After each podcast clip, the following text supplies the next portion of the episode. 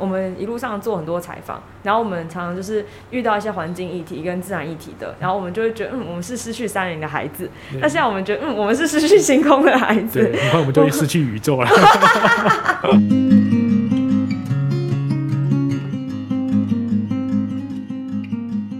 欢迎收听独立书店不读书，我是顺文。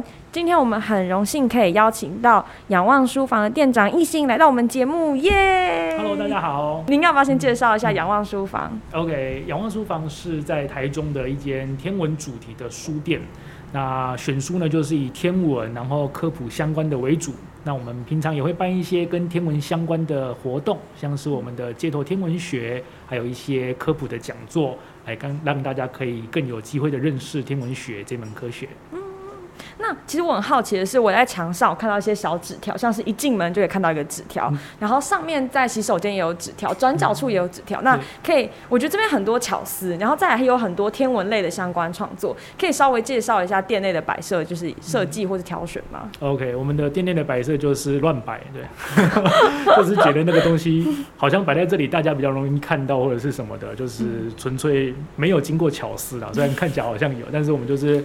觉得大家应该在这个情况使用它，或者是接触它比较适合啊。那墙上的小贴纸的，就一些小小的告示，算是让大家就是，如果你有注意到的话，你就可以知道，哎，我们什么东西它要怎么使用，或者是哪一些规范啊。那因为有一些客人他们可能不喜欢跟店长聊天啊，因为我觉得有一些人他们去逛一间店，他如果还不认识的时候，你要是一直被。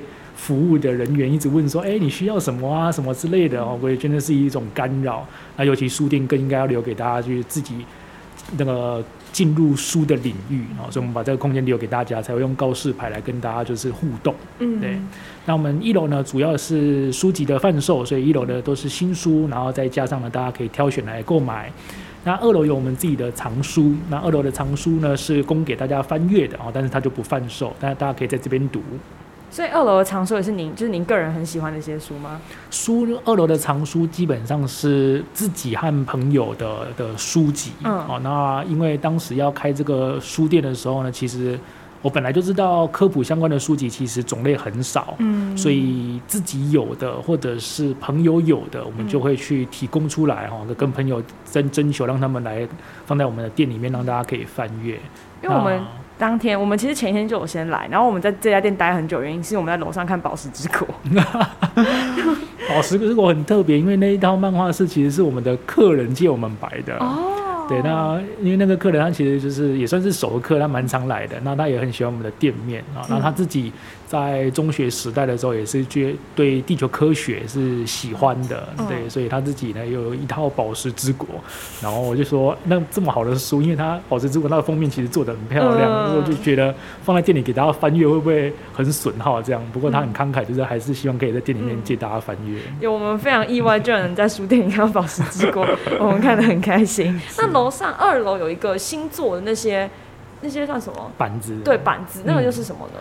那个星星座板是一个新竹高中天文社学生的作品。哦，对，那新竹高中的社团指导老师，然后上他也是他们学校的地球科学老师，是非常用心的。黄胜鼎老师，黄老师，那他就是带着学生去把天文这样的东西从。呃，实体化的角度去呈现出来，那会有一些设计感的一些作品。那这只是其中一项。那他们把这个天上的星座，用每一个星点，然后钉上了这个钉子，那用两种不一样的线条来呈现中国跟西方的星座。嗯，好，所以我们在上面会看到蓝色线条的连线，就是西方的星空。嗯，那也是现在科学界使用的规范的星空。那铁丝绕的呢，就是中国的星官，所以我们听过的，如果有中国古天文学里面，像有三元二十八宿，像什么鬼宿啦、什么星宿啦、卯宿啦等等的，他们就用铁线来绕，所以它就是同一个星空，可是两种不同的文化的观点叠合在一起。对啊，所以所以呃，中国看星空跟西方看星空，其实两套不同的系统。对，星星的位置一样，但是他们的想象、他们的名称不一样。哇，好特别哦！那有那有一些东西是西方有，然后中方中国没有，还是有些是中国有西方没有的吗？还是其实差不多的？其实就星星来讲是一样的，因为星星它就是就是就星星嘛。那所以那就是文化的观点是不一样的。哦，所以但是他们都还是一样，就是为了辨认，把星空分区块，哦那只是西方叫星座，那哦东方就叫星宿。星宿哇！以同样的一片星空，大家都有不同的想象与文化解释，真的真的非常的酷哎。是，那呃，如果谈到呃天文的话，那身为天文圈的一份子，那您会给天文哪三个关键字呢？关键字我觉得是看星星，然后科学，还有疗愈。为什么这三个？呃，看星星是方法，嗯就是你接触星空的方法。嗯那这也恰好是大部分的人对于天文觉得很疏远的原因啊、嗯因为你看星星的机会不是很多。嗯那选择第二个关键字是科学，是看待星空，每个人有不一样的角度。嗯那就我而言，我觉得是从科学的角度来看它。嗯对，那第三个疗愈则是你在接触这片星空的时候，你我自己得到的的感受是这样子。所以既有知识，也有情感层面。天哪，天文学真是博大精深，真的很不错哎。那呃，如果聊到，如果看到仰望书房的话，应该也要谈谈的是就是科普类的活动。那我们刚刚有就是呃，艺兴有稍微讲过说有那个街头天文学，那可以稍微简介一下这个活动吗？呃，街头天文学是我们搬出望远镜到路上、到街上。啊，那当然不是在大马路中间呢，我们在公园啊，或者是这个走到人行道的位置，嗯让大家透过望远镜看看当天晚上的星空。嗯那我们就会在我们店的门口有个小公园啊、嗯那这个地方我们就可以观察一些星星。嗯那有些人会好奇说，诶，在市区啊，应该是光害很严重，甚至有些人在市区从来没有想过他抬头可以看到星星。嗯那的确也是会受光害严重了的影响啦、嗯哦那但是还是会有一些比较亮的星，像是、呃木星啊、土星啊、水星、金星啊这些行星啊、嗯那甚至最常观赏的目标就是月亮。嗯 OK，那所以我们透过望远镜看的时候呢，大家就可以去看到星球表面的特征，哦好、像是木星表面的条纹，嗯或者是木星哦、土星的土星环。哦 OK，所以这些东西都可以透过望远镜真正用肉眼去看嗯到。所以我觉得这个视觉的震撼在街头天文学里面是一个很棒的感受。嗯对，所以如果天气好的话，我们办这个活动，大家有兴趣可以来参加。一定一定。那在这段期间有没有什么让你印象深刻的事情？你说开书店的期间还是做活动天文学的期间？街头天文学期间的活动，我觉得是每一次大概都会出现差不多的反应，可是那个反应是让让我觉得很正面的回馈。嗯就当大家看到很漂亮的星空的时候，看到星球、木星、土星它们的特征的时候，当他们发出就是很惊喜的一个欢呼，就哇的天哪，居然这么清楚！嗯，或者甚至看到月球表面的陨石坑是这么的立体，他们就会有一种就是哦、被视觉震撼的那种这个这个这个回应。嗯对，那这个感受是我觉得是最有成就感的部分。嗯那您曾经也在就是博物馆工作过嘛？对那我想好奇，就是在推行街头天文学的时候，那个介绍跟那个呃引导的过程，跟在博物馆没有什么样不一样的差别吗？其实我觉得蛮接近的，嗯因为其实博物馆它其实也算是一个娱乐性的寓教于乐的场所。哦娱乐，嗯，，对，所以大部分其实是保持着一种就是呃比较玩乐的心态、开放的心态来接触、啊。那我们当然会在呃大家透过望远镜观察的过程里面，我们会去介绍一些科学知识。那我就觉得有认真参与的民众，他就会觉得说，哎、他的收获很大。嗯，对，那这一点呢，在跟在跟在科普馆里面解解说的时候，我觉得是蛮一致的。嗯对，那唯一的差别就是科普馆是比较。我们是被约束的，因为我们就是解说员嘛，嗯所以我们的工作是 routine 的。你可能一天都讲差不多的东西，那可是自己经营书店就可以自己来安排这些内容。哦，那这样挺好。那还有其他类科普类的活动吗？除了街头天文学以外？啊、还有就是室内的，就是我们的讲座、哦科普讲座。那我觉得科普讲座比较呃需要跟街头天文学相辅相成，其实就是刚刚那个两个关键字是看星星跟科学。嗯。啊，那看星星是我们的街头天文学，嗯。那科普讲座就是科学这个角度来观察星空，怎么理解它。嗯那很多人会觉得说天文学的知识是很玄妙的嗯。啊，毕竟它就是如果你没有看过星空，你会觉得它很像很虚幻，好像讲说天上有什么星座什么星座，感觉是一个就是创造出来的东西，而不是实际存在的东西。嗯。可你借由观察，然后再进行科普讲座的一些介绍，嗯我觉得就会呃虚实整合啊，你会开始理解就是那些原理啊，或者是那些理论讲的东西，在真实的星空底下你观察到的那个感受的一个连接。那大概什么样的客群会就是从街头天文学，然后就是进而参加到讲座，或是从讲座到街头天文学这部分？哦，有几个比较多的一个客群是，一个是亲子。那亲子的通常是因为有需求，尤其是小学的中高年级，他们开始自然课课程里面会开始接触到星空、天空的部分，尤其是将介绍月亮啊，介绍星星。嗯，那另外一个客群呢，就是呃。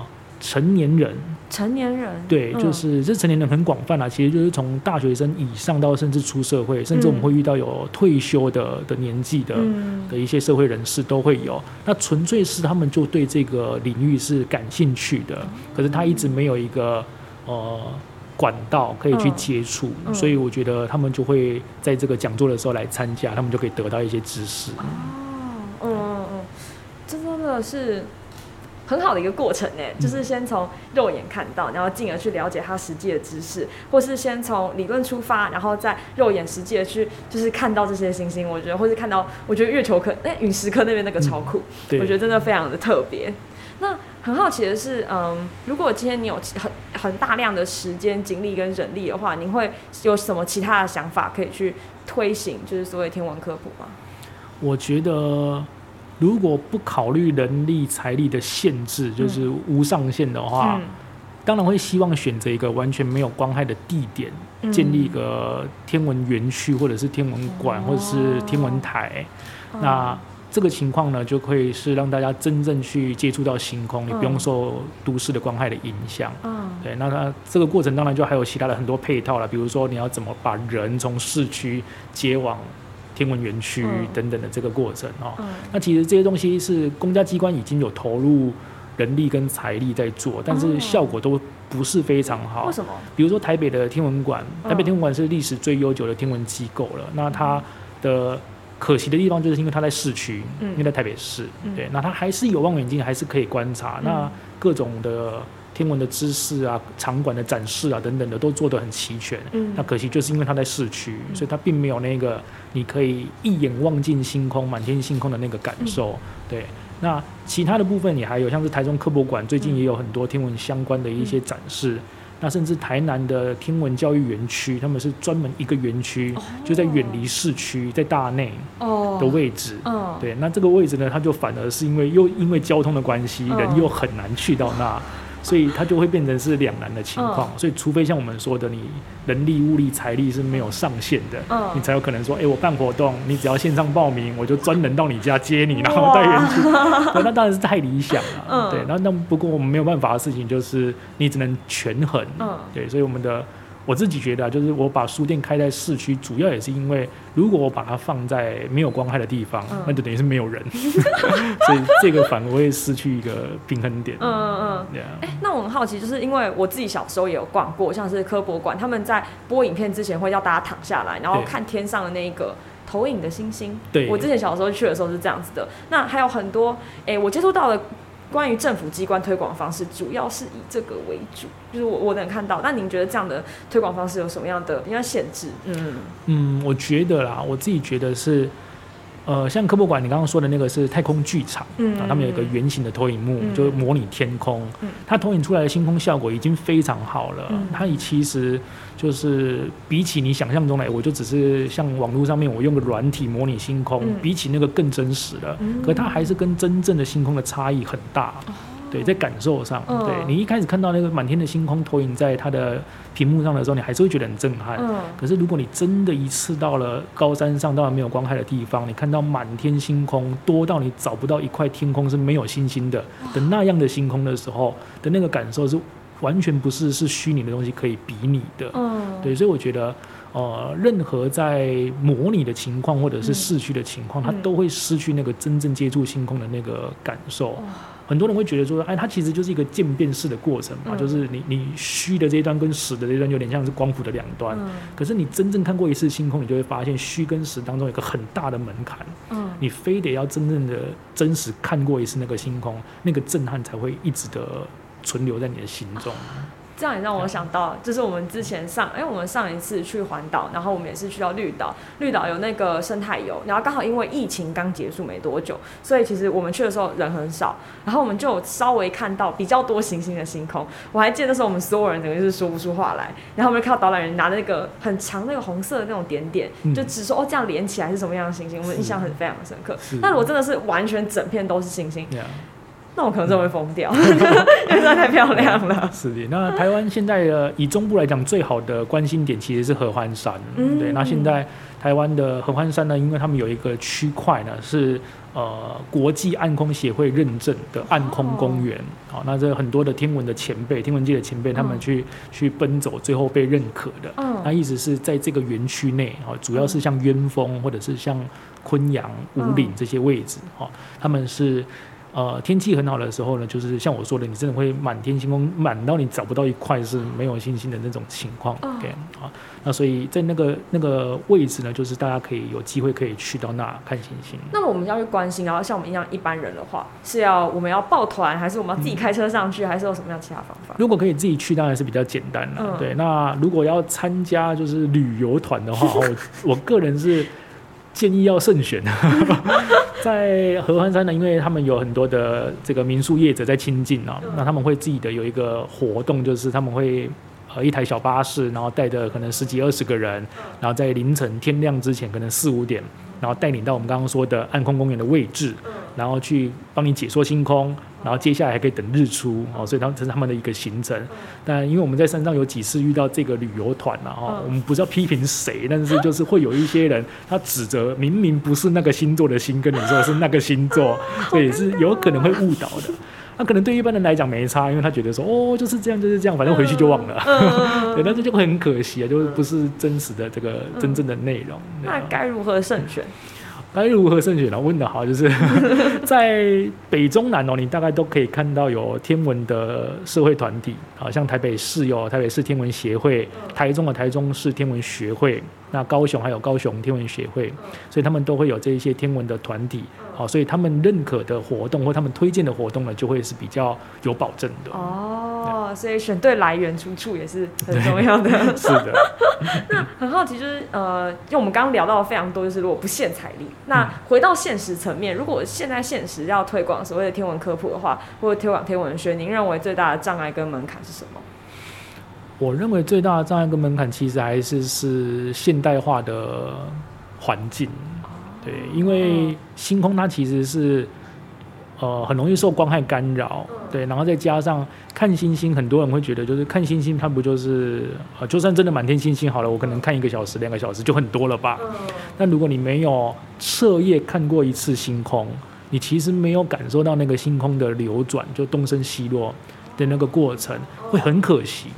那再加上有时候会有一些偶发的流星，那甚至是流星雨的晚上，你可能都需要耐心，就是花可能呃半个晚上，比如说三五个小时，你就在星空底下，对，然后就是远离我们的现代化的各种设备设施，对，不然的话你就会失去很多因为耐心观察而而获得的机会，对，而且我觉得，因为因为天文呢，它本来它的知识学问哦，因为现在的天文学已经发展到很。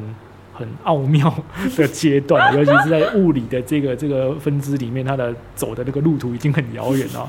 所以大家如果去接触这个理论的时候，常常会觉得说，因为它太玄妙了，所以它可能在某个门槛它就退缩了，所以它就没有很可惜就没有进到那个知识的核心。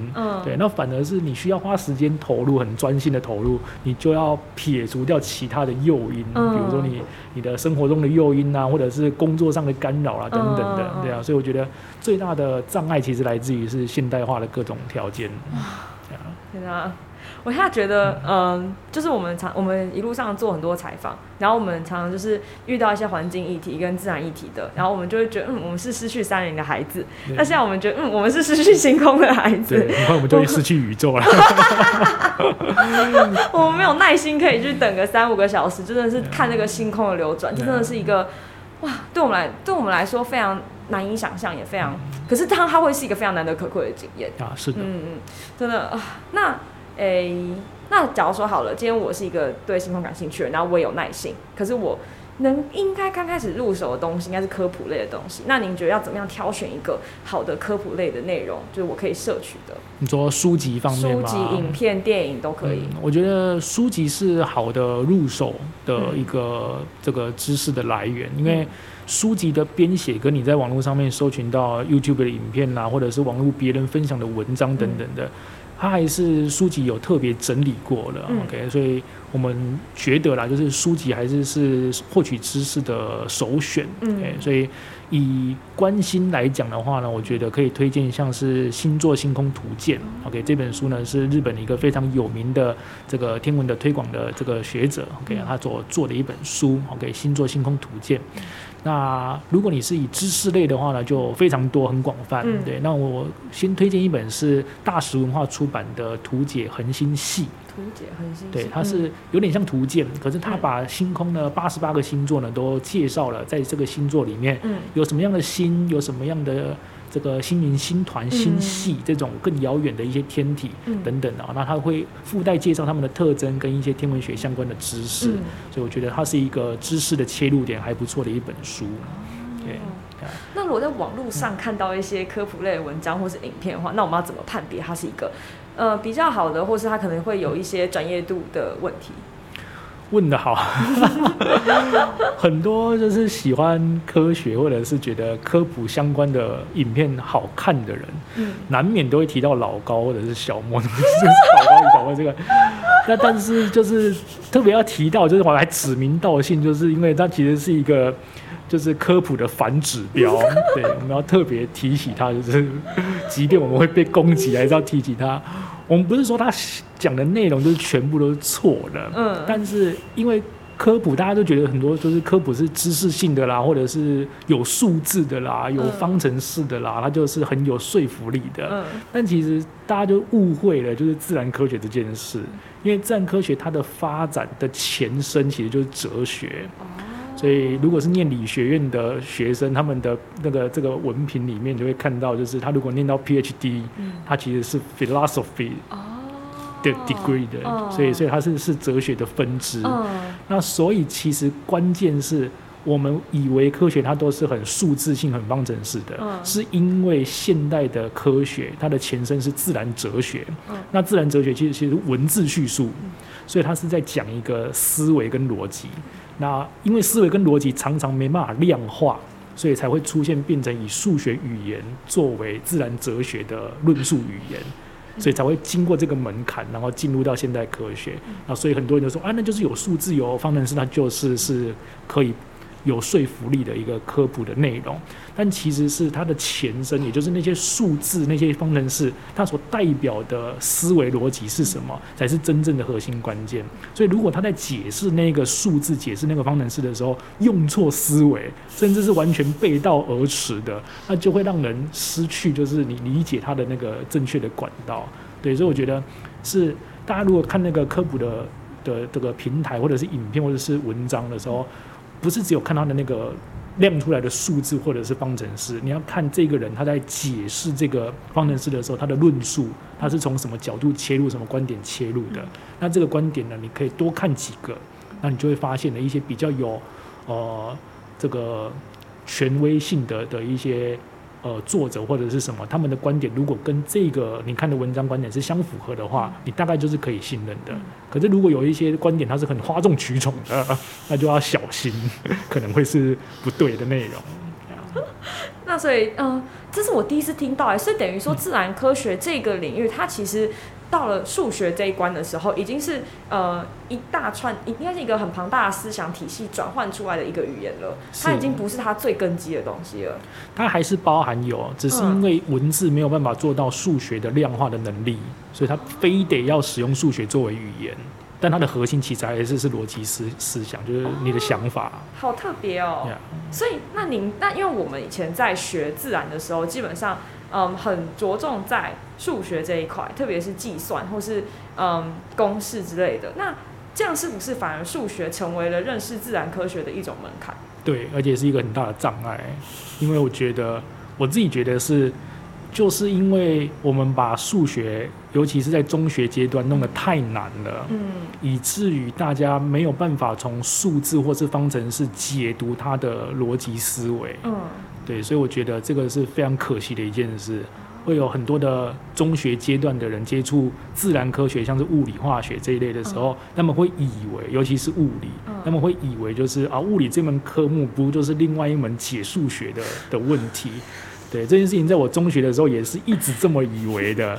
我一直到了研究所才发现这个思维有多么错误，嗯就是大家没有理解。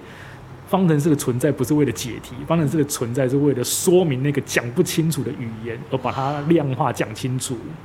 方的一个对程式的存在是为了说明一个讲，哇，这句话好有哲学，好有哲理，这句话好有哲理。那那如果像呃，因为我们都是文组生，像我的话，我是嗯数学不太 OK，就是我的我就是呃听得懂，但是你要我算，我算不太出来。那您觉得就是有什么样的类型的内容可以方便这样入手的？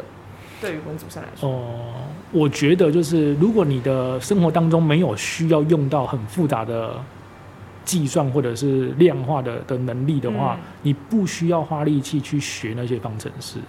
你可以懂他在讲什么，可是哦当题目出现很困难的问题的时候，尤其是像我们在升学阶段里面你遇过的数学考题，嗯我都建议那种所谓的难题，在你的社会当中呢，其实基本上大部分的生活当中都是用不到的。对，所以我建议是，你可以了解他在干嘛，但是你不用真的会算它。对，就像很多人就觉得说，哎、大学微积分 听起来是一个很可怕的数学，可是如果你理解它其实在干嘛，就是你把一个很复杂的东西拆解成小东西叫微分，你把拆解完的小东西再重新累加叫积分，其实只要理解这个概念就好了。对，那实际上的操作啊，或者是计算啊，你背一大堆公式等等的那些，我都觉得对大部分的人生来讲是不必要的。所以等于是，假如说我们今天想认识天文学，那我想，那我要做的事情基本上就是找一些能够掌握根本的一些论述文章，而不是被就是表层那些看起来很华丽的东西所就是掩盖住。这才是认识开启天文学的正确方式，是吗？其实我觉得不限于天文学啊，其实各种知识应该都是是这个方式这样。觉得蛮有趣的。那如果我最嗯，就有一个问题来，如果今天想要更深入的认识天文学，那您有什么推荐吗？就不只是停留在科普阶段的话，呃，更深入一点的话，就会接触到比较类似像教科书内容的书籍了。嗯对，那呃，现在市面上还买得到的书籍，可能像是《观念天文学》哦啊，它是一套书，有上下册。嗯对，那就会牵涉到比较多物理的内容。嗯哦，很多人觉得说，哎、天文学不就看星星吗？但其实因为天文学它最后要解答的其实是关于宇宙的问题。嗯那这些东西都必须要从呃科学的基础，那嗯科学基础有很大一部分都是涵盖在物理里面的。嗯所以在像这样的教科书呢，它就会是以物理作为核心嗯，来介绍。对，物理作为核心，嗯。那这个领域还是很有门槛的。是有一点门槛，对，不过还是有很多像是物理相关、天文相关的科普书籍是写得很好的，嗯。对，所以大家不需要去学会方程式，也可以看看这一些，对。那台台湾有最近的科普书，我觉得还不错的，像是《宇宙人的天文百科》啊，这是三明数据出版的书，嗯。那他是邀请了台湾全部都是台湾的天文学者，嗯。那每个天文学者因为有自己擅长的领域，嗯。所以他就为自己擅长的领域写一篇科普文章。所以你等于是可以很广泛的知道、哦、这个领域里面的最前沿的研究、嗯。最核心的研究在讲什么。对。哦，那另外一个呢，更轻松一点的书籍呢是呃陈文平老师那他他所出版的《星空五十讲》啊，他选定了五十个天文类里面常见的有趣的问题，嗯。然后用一页的篇幅介绍这个相关的问题的内容。啊，那里面也有很多天文相关的很漂亮的，大家看过像是 NASA 的照片啊，或者星空的照片，它会作为一个相互对照，嗯，也是很不错的书籍。那您认为一个嗯好的科普类文章它有什么样的特色？我觉得是举例跟论证都清楚明白，是一个好的科普文章的的基本要件。嗯那更好的则是它在串起这一些知识的时候，它还有故事跟情节性，就会引人入胜。嗯，对，那我自己，因为我自己本来就是有接触天文相关的的内容，嗯。对，所以我如果来推荐天文相关的科普书，大家就会觉得啊，你本来就懂了，所以你就会觉得那个书很好。可是我可以举另外一个我自己很最近看的，也觉得很喜欢的书籍，它不是天文相关的，它是生物相关的，那个就是非常好的一个科普的的一个经典，就是自私的基因。哦，我有听过。对，然后它是生物类的，对，他们在解释说，哎，基因这件事情，它在生物的演化上面，它是作为一个什么样的角色？对，那他就会解释了很多跟生物相关的基本知识，而且他用情节性的方式，像是把基因给拟人化一样的，把这个论述给建立起来。我就觉得这是一个很不错的书籍。嗯，等于是它有流畅的故事线，然后同时也具有它的举例是是嗯怎么说？有科学根据，精确有科学根据的，没错。真的是好，我来找看看，想要踏入，只要看看不同领域的东西。就是，毕竟我们团队基本上还是以文史为主。你看，有时候有时候偶尔应该去看看不同的领域。那回到书店的本身，那您认为什么是独立书店？然后对于书店未来有什么规划吗？我觉得对独立书店下定义是一个太困难的工作，而且我们很很惶恐。如果面对这个问题，我们很惶恐，因为。我听过几个讲法，好像有一些前辈他们认为哈，就是呃很广泛的定义，当然就是你不是连锁书店你就独立的嘛，嗯，就是自己运作，对。那可是如果你用它的特质来为它就是作为一个区分的话，这是我听来的啊，这不是我自己的讲法，我听来的，那就觉得说这应该独立书店它有自己的个性，意思是说面对议题的时候，给我们不是说问题，问题它有解决方法，议题它可能就会有正。就会有争论，你会有辩论正反方，你需要站立场的时候，你要把立场站稳、站坚定，那是独立书店表态的一个一个特征。对，所以可能也有人觉得要有这样的这个风骨，OK 才算是是独立书店的一个代表。对对。那不过我自己觉得啦，是其实只要你就是以我们开书店的角度来看的话，就是觉得说你把这个店。的书籍，然后跟你要传达的东西给建立好，其实就就很好了。对啊，是的。那我们的访问就到这边结束喽，那就谢谢，拜拜。